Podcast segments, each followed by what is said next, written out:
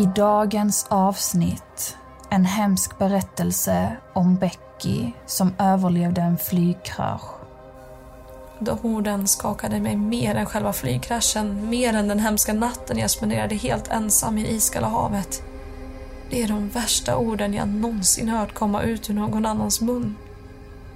Och en till hemsk berättelse om Samir och Alexander som även de överlevde en flygkrasch. Sen kom den andra skakningen och den var ännu hårdare. Och den var mycket längre än den första.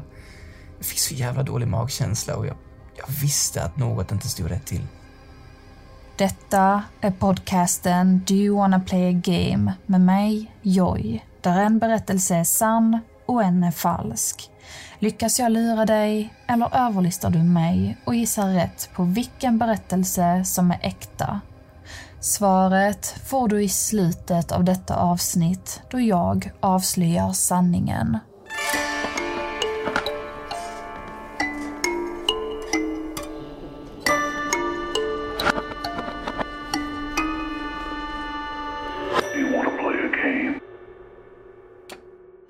Veckans avsnitt har jag valt att kalla Att överleva en flygkrasch.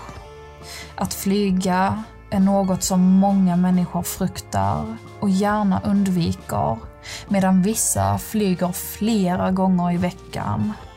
Väldigt sällan händer det som är många människors värsta mardröm. Flygplan kraschar. I vissa fall överlever alla och i andra fall så dör alla. Ibland finns det både överlevande och döda. I detta avsnitt kommer du få höra två historier om allvarliga flygkrascher där det är ett mirakel att någon ens överlevde. I den första berättelsen kommer du få höra historien om Becky och hur hon lyckades överleva efter att flygplanet hon åkte kraschade mitt i Indiska oceanen.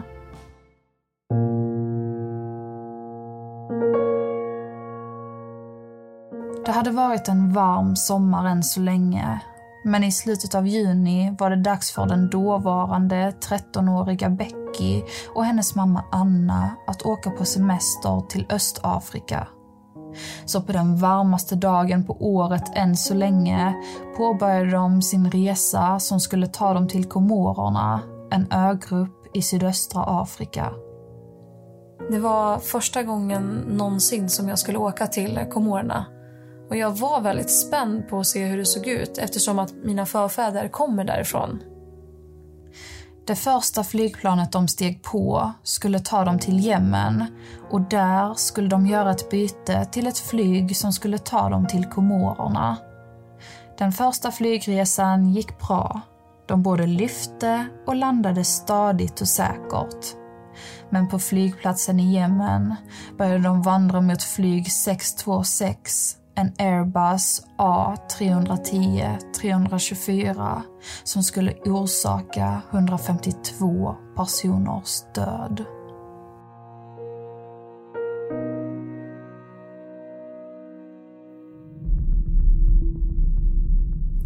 Hela första biten av flygturen gick bra. Så jag och mamma kände oss lugna och så. Men sen... Eh, alltså det var ju, det var ju när planet skulle landa. Det var då som någonting gick riktigt fel.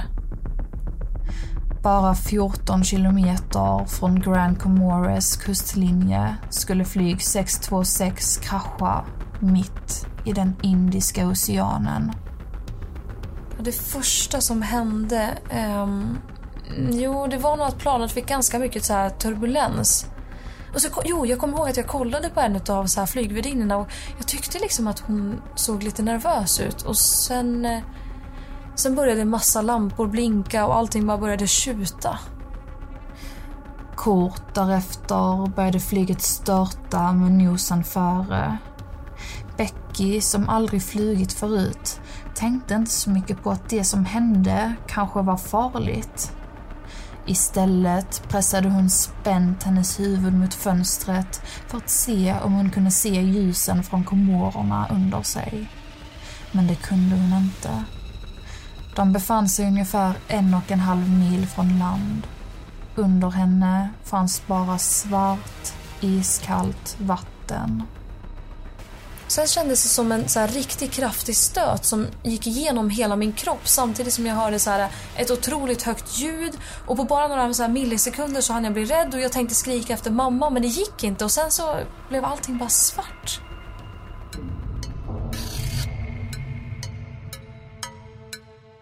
Flygplanet hade fått ett par hårda skakningar och dess motor hade börjat vråla.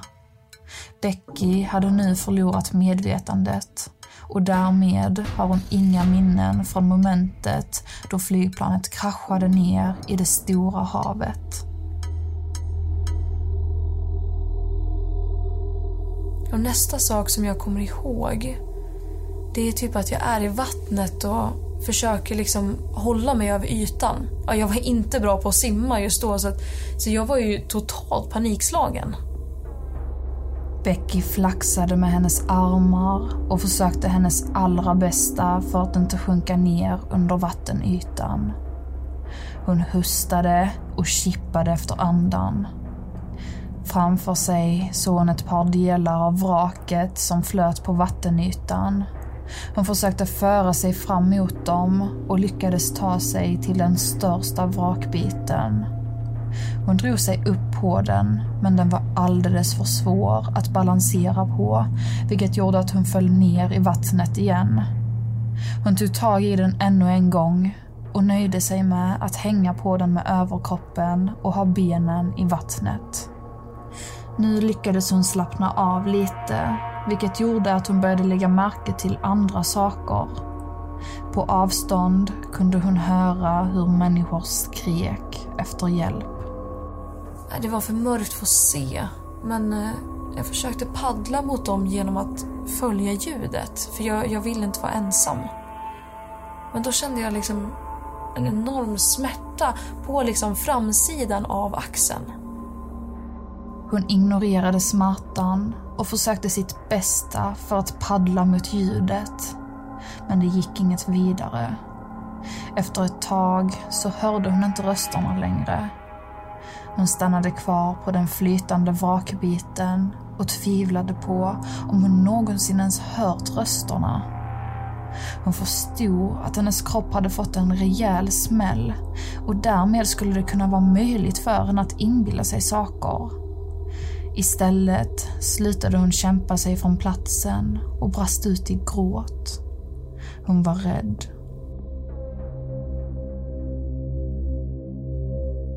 Och efter en stund så började jag liksom fundera på vad som hade tagit mig till just denna plats. Liksom. Becky var nämligen inte helt säker på vad som hade lett henne till att hamna i havet. Det sista hon kom ihåg var att hon desperat tryckte sin panna mot flygplansfönstret för att se om hon kunde se ljusen från komorerna under henne.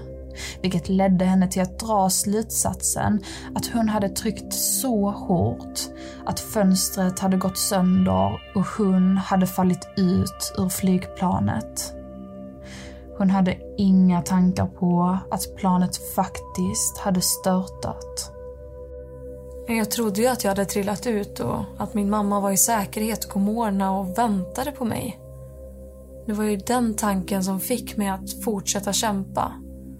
Men i själva verket så, så hade ju flygplanet kraschat. Och alla hade dött förutom jag.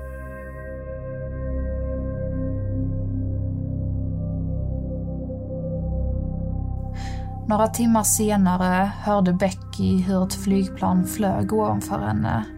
Hon började vifta med armen som inte ömmade i hopp om att någon skulle se henne. Hon var nämligen helt övertygad om att det var räddningstjänsten som letade efter henne. Jag var så säker på att de var där för att hitta mig. Men sen så bara försvann ljudet. Och flygplanet eller helikoptern eller vad det nu var, de hade ju bara passerat. När solen gick upp kunde Becky äntligen se sig omkring. Till hennes lättnad såg hon bergtopparna från det bergiga Grand Comoro. För en stund lät hon sig själv slappna av och tänkte att vågorna skulle föra henne närmare och närmare land. Men så var det inte. Jag hade koll på de där bergen och när någon timme hade gått var bergtopparna mycket lägre än vad de hade varit tidigare så ja, jag fördes ju bara längre och längre ut i havet. Det hade nu gått flera timmar sedan flygplanet störtade och Beckys psyke började svika. Hon tänkte hemska tankar och fick för sig hemska saker. Som att hon aldrig någonsin skulle bli hittad med tanke på att hon bara fördes längre ut i den Indiska oceanen. Den Indiska oceanen är ett stort hav, över 70 miljoner kvadratmeter stort. Hamnar man för långt ut är det en omöjlig uppgift att bli funnen. Och där befann sig Becky helt ensam på en flytande bit från flygplansvraket. Allt som cirkulerade i hennes huvud var katastroftankar. Hon höll på att ge upp. Precis när hon hade bestämt sig för att släppa taget och låta sig själv dö la hon märke till att vågorna ändrade form och mönster. Förvånat kollade hon sig om och en bit bort såg hon något som gav henne hopp igen. Det var en båt. Jag började ropa och skrika och jag viftade med min arm för att någon i båten skulle kunna se mig. I båten stod fiskaren Liam och hans kompanjoner. De hade hört på nyheterna om flygkraschen och hade bestämt sig för att åka ut på havet och leta efter överlevande, precis som många andra människor som ägde båt hade bestämt sig för att göra. Vi åkte sakta genom havet och höll utkik efter något. Och sen, helt plötsligt, så såg jag något avvikande. Jag trodde först eh, jag såg i syne, men mycket väl så såg jag en människa. När vi kom närmre så eh, såg vi att det var en liten tjej och hon skrek. Så vi skrek tillbaka.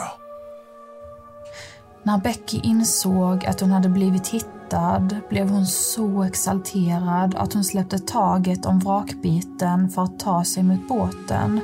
Men då sköljde en stor våg över henne och hon tappade kontrollen. Vågen tryckte henne under vattenytan och hon snurrade okontrollerat runt. När jag såg hur vågen tryckte ner henne under ytan så tvekade jag inte en sekund på att hoppa i vattnet. Så jag dök ner. Några av mina kompisar dök strax därpå och följde efter mig. Liam krålade mot Becky och dök smidigt genom de stora vågorna. Snart lyckades han få tag i den svaga flickan och förde snabbt över henne till hans kompanjoner innan ännu en våg slog till dem.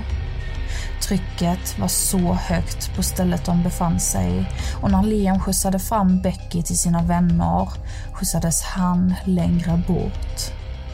Han blev fångad av en ström och fördes längre ut i havet. Jag skrek åt mina vänner att inte simma efter. Att de först och främst skulle ta flickan till säkerhet på båten. De lyssnade och lyfte upp Becky på båten. De gav henne vatten och virade in henne i filtar. Strax därefter körde de för att hämta upp Liam och på den korta tiden hade han svepts hela hundra meter bort från båten. Tur nog hade de koll på läget och lyckades även rädda Liam. Sen påbörjade resan in till land. De körde så fort de bara kunde, men vattnet var så pass häftigt att det tog flera timmar att ta sig in till land. Under färden frågade Becky om hennes mamma. Och jag kommer ihåg att så här, när vi åkte in i land så frågade jag de här männen om min mamma.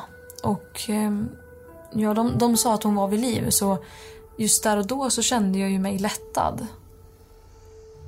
När de väl anlände till porten dröjde det inte länge innan Becky blev inlagd på sjukhus. Förutom att hon hade skärsår, blåmärken och brännskador på hennes ben fick hon även reda på att hon hade frakturer i bäckenet och ena nyckelbenet. Men hon brydde sig inte så mycket om det. Det enda hon kunde tänka på var att hennes mamma skulle stiga in genom dörren i vilken sekund som helst. Sen till slut så, så steg någon annan än mina läkare in i rummet jag låg i och... Ja, det var inte min mamma. Det var en kvinnlig psykolog som stigit in i rummet. Psykologen berättade för henne att hon hade varit med om en flygplanskrasch. Becky förstod ingenting. Psykologen fortsatte att förklara det som hänt, vilket ledde Becky till att återigen fråga om hennes mamma. Denna gången fick hon ett annat svar. Psykologen berättade att de inte hade hittat någon annan än Becky, att hennes mamma förmodligen var död och att hon med största sannolikhet aldrig skulle få se henne igen. De orden skakade mig mer än själva flygkraschen, mer än den hemska natten jag spenderade helt ensam i iskalla havet. Det är de värsta orden jag någonsin hört komma ut ur någon annans mun. Av 153 passagerare på flyg 626 dog 152 personer. Becky var den enda som överlevde.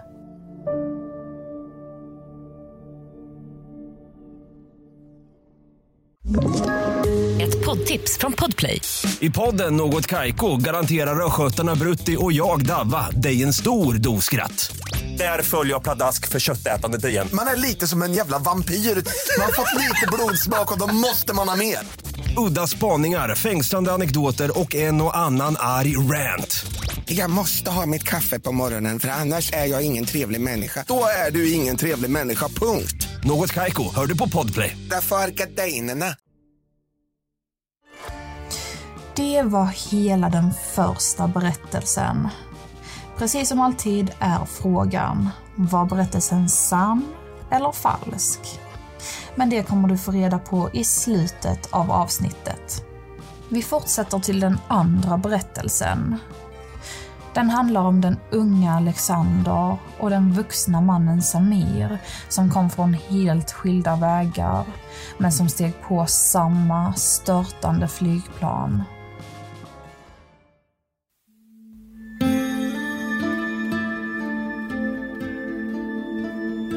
Det var en kall vinterdag i Afghanistan. Månaden var februari och Samir skulle flyga från Herat Airfield till Kabul International Airport. Han hade varit på ett jobbuppdrag i Herat och skulle nu ta sig hem till huvudstaden Kabul där han bodde. Jag hade saknat min fru och mina barn något enormt under de tre veckor jag varit borta. Och nu äntligen skulle jag få åka hem och träffa dem. Han åkte till flygplatsen, checkade in sitt bagage, gick igenom tullen och väntade på att få stiga på planet. Flygplanet han skulle åka med var en Boeing 737-242 med benämningen Flyg 904. Det var ett normalstort flyg med runt 100 platser. Efter cirka en timmes väntetid fick Samir lov att stiga på planet. Förväntansfullt tog han sitt handbagage och vandrade in i flyget. En annan person som steg på flygplanet var 16-åriga Alexander. Han skulle resa till Kabul för en klassresa med sina kamrater. Ja, vi var 17 personer i min klass och vi var sjukt taggade på resan. Alexander satt på en av raderna längst bak i flygplanet tillsammans med två av hans klasskompisar. De skrattade och tjoade och kunde inte vänta på att flyget skulle börja röra sig. För många i klassen var det första gången de skulle flyga. Några rader fram, lite mer mot mitten av planet, men fortfarande i bakre delen, satt Samir med ett par hörlurar intryckta i öronen. När jag steg på planet och insåg att jag skulle sitta precis framför en hel skolklass, ah, Jag suckade lite, rullade mina ögon, för jag tänkte att det säkert skulle stimma och stoja hela resan. Så jag satte mina hörlurar och började lyssna på musik. En liten stund senare påbörjade planet sin avgång och snart var de uppe i luften. Det var mörkt utanför och det snöade, men det var inte någon snöstorm. I alla fall inte just där och då. Jag tyckte det såg coolt ut när flygplanet accelererade och snön bara flashade förbi fönstret. Men jag hade ingen aning om att den där snön nästan skulle döda mig. Starten gick bra. Det snöade, men vinden var normal. Det var inte förrän färden närmade sig sitt slut som ett stort problem uppstod. En oväntad snöstorm hade svept in över Kabul och sträckte sig hela vägen till Pamir, en av världens största bergslandskap. Och där befann sig flyg 904 med 105 personer ombord. Ett livsfarligt läge hade uppstått. Helt plötsligt så skakade flygplanet till väldigt hårt. Och jag har ändå flugit ganska många gånger. Jag kände att detta var utöver det normala. Inte bara vanlig turbulens. Så jag tog av mig mina hörlurar för att bli lite mer uppmärksam. Några av eleverna skrek till av den hårda skakningen, vilket ledde till att andra elever skrattade åt dem medan vissa elever blev tysta och allvarliga. Jag kommer ihåg att jag och min kompis Nico skrattade åt vår tjejkompis Jasmine som satt i mitten av oss. Hon blev rädd, men jag och Nico såg inte saken som så allvarlig. Kort efter den första skakningen meddelade piloten att det hade uppstått en kraftig snöstorm och att det skulle bli några skakiga sista minuter. Piloterna hade fått grönt att åka igenom stormen. Flygledaren sa att de skulle klara sig igenom smärtfritt. Detta felbedömda beslut skulle kosta 103 personer livet.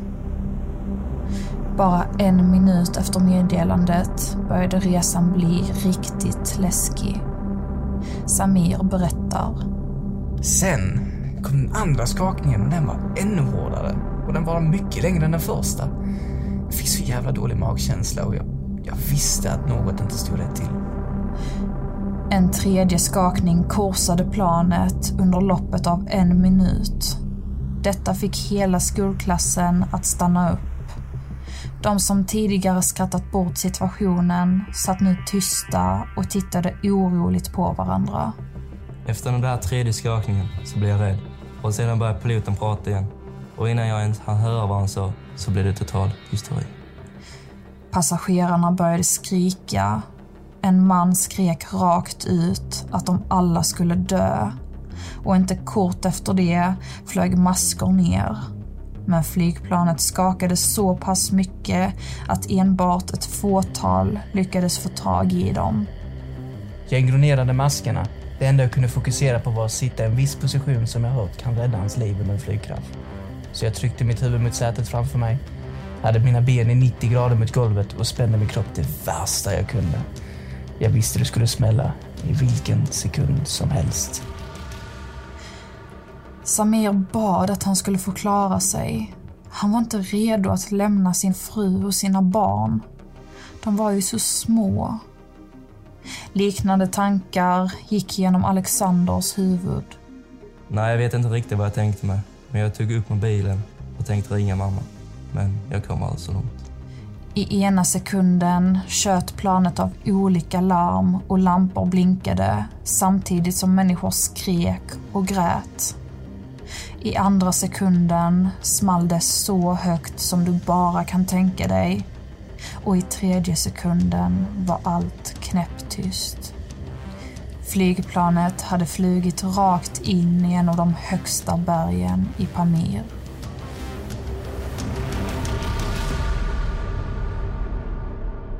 Jag vaknade av att hagel piskade mig i ansiktet. Jag fattade inte om jag hade överlevt först eller om jag var i paradiset. Men sen förstod jag att jag var vid liv.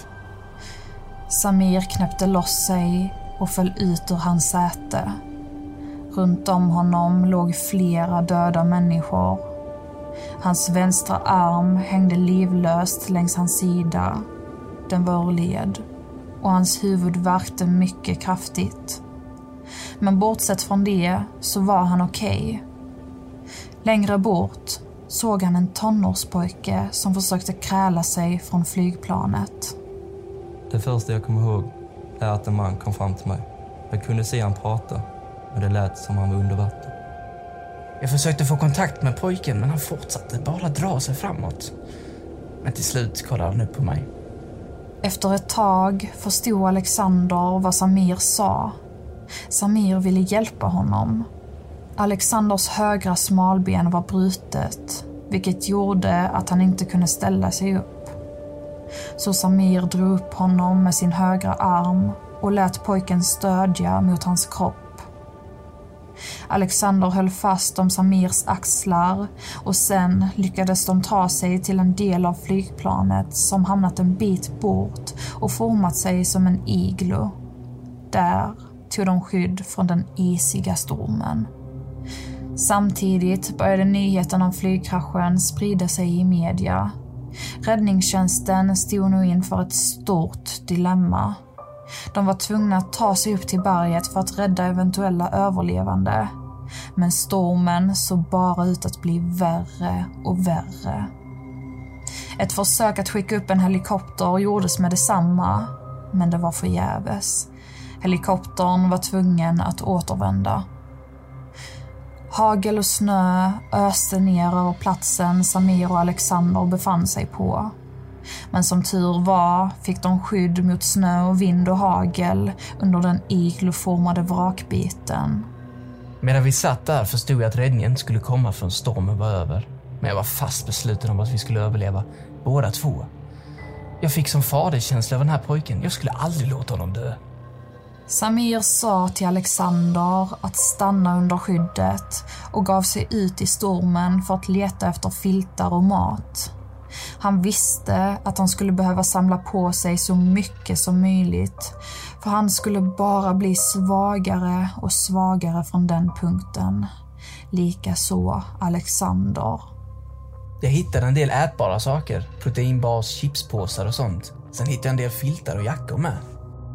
Samir tog med sig sakerna tillbaka till Alexander som låg och skakade under vrakbiten. Jag var kall och jag frös och hade ont. Samir var borta ett tag, men sen kom han tillbaka med mat och filtar. Det var då jag fattade att han var snäll och ville hjälpa mig. Alexander kunde slappna av. Han kände sig trygg i Samirs händer. Han slöt sina ögon, men då tog Samir ett stadigt grepp om hans axel. Jag såg att han blundade och då sa jag till honom, vad du än gör, somna inte. Jag vill inte se att du blundar. Alexander lyssnade. Tiden gick och de två killarna försökte hålla upp en ständig konversation för att få tiden att gå. Men ju längre tid som gick blev det bara svårare och svårare för dem. De var trötta, skadade och nedkylda. De började tappa tidsuppfattningen och hade olika teorier om hur länge de hade suttit där. Men de hade ingen ork för att dividera. Till slut låg de bara upptryckta mot varandra, invirade i filtar och jackor och skakade. Jag var så svag Berättar Alexander.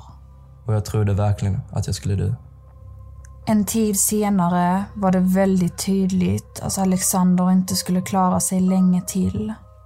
Samir gick ut ur deras skydd och var fast besluten om att han skulle hitta något som kunde hjälpa Alexander att må bättre en liten stund till. Men allt han behövde göra var att stiga ut ur iglun. Så fort jag gick ut insåg jag att stormen hade blivit mycket mer mild. Den skulle förmodligen lägga sig helt inom en liten stund. Så jag kröp hoppfullt in under iglon igen och berättade nyheten för Alexander. När Samir berättade att stormen hade börjat avta lite fick jag upp hoppet igen. Men jag vågade inte hoppas för mycket. Alexander var fortfarande svag, men det där hoppet kan ha räddat hans liv.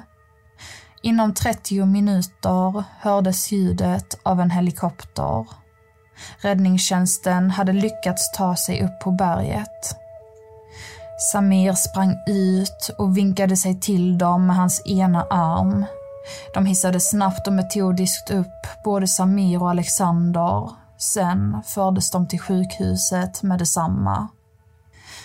Flera helikoptrar anlände till platsen för att rädda överlevande. Men de enda som klarat sig var Alexander och Samir. 103 av 105 personer dog i flygkraschen. Om det inte var för Samir så tror jag inte jag hade överlevt. Jag hade väldigt tur att han också överlevde flygkraschen. Det var hela berättelse nummer två. Ja du, har du dina aningar om vilken berättelse som är påhittad och vilken som är en verklig händelse? Om du inte är helt säker än så kommer här en snabb repris på vad berättelserna handlade om. I den första berättelsen fick du höra om hur Becky var den enda personen som överlevde en flygkrasch i den Indiska oceanen. Hon var endast 13 år gammal men lyckades hålla sig vid liv i flera timmar ute på det stora havet trots att hon knappt visste hur man simmar. Till slut hittades hon av ett gäng fiskemän som räddade henne från en död i de aggressiva vågorna. I den andra berättelsen fick du höra om Alexander och Samir som kom från helt skilda världar men som fördes samman efter att ha överlevt flygkraschen i Pamirbergen som orsakades av en kraftig snöstorm. Räddningstjänsten lyckades inte ta sig upp till en början då stormen var för kraftig. Men så fort stormen la sig så anlände en helikopter till platsen och de blev räddade. Så, vilken av dessa två berättelser är den sanna? Det ska vi ta reda på nu.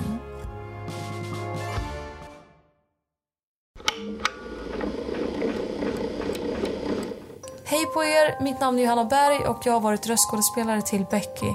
Och denna berättelse är sann. Berättelsen om Becky är alltså sann. När hon var 13 år överlevde hon en flygkrasch och även 13 timmar ensam i den Indiska oceanen. Men som vanligt har jag hittat på namnet. Hennes riktiga namn är Bahia Bakari och mannen som hittade henne heter egentligen Libuna. Vill du läsa mer om det här fallet och även se bilder, följ min Instagram Do you want to play a game podcast. För där kommer jag lägga upp mer om fallet inom snar framtid. Detta innebär att berättelsen om Samir och Alexander är påhittad. Men om du känner igen historien om att flyg 904 kraschade under en snöstorm i Pamirbergen så är det för att det faktiskt är sant. Orsaken till varför flygplanet kraschade är dock oklart och tyvärr så var det inte någon som överlevde den kraschen. Eller ja, det kan ha varit någon som överlevde själva kraschen men dog av kylan. Det tog nämligen hela fyra dagar för stormen att lägga sig. Men vad som skedde på berget efter kraschen kommer vi aldrig få reda på. Det var allt för det här avsnittet. Du får jättegärna prenumerera på denna podcasten och gå in på podcaster iTunes och skriva en recension. Det skulle göra mig jätteglad. Det skulle göra mig jätteglad. Jag är som vanligt tillbaka på fredag nästa vecka med ännu ett rysligt tema. Ses då. Hej då.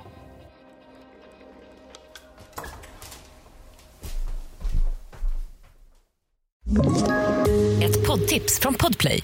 I podden Något Kaiko garanterar östgötarna Brutti och jag, Davva, dig en stor dos skratt. Där följer jag pladask för köttätandet igen. Man är lite som en jävla vampyr. Man har fått lite blodsmak och då måste man ha mer.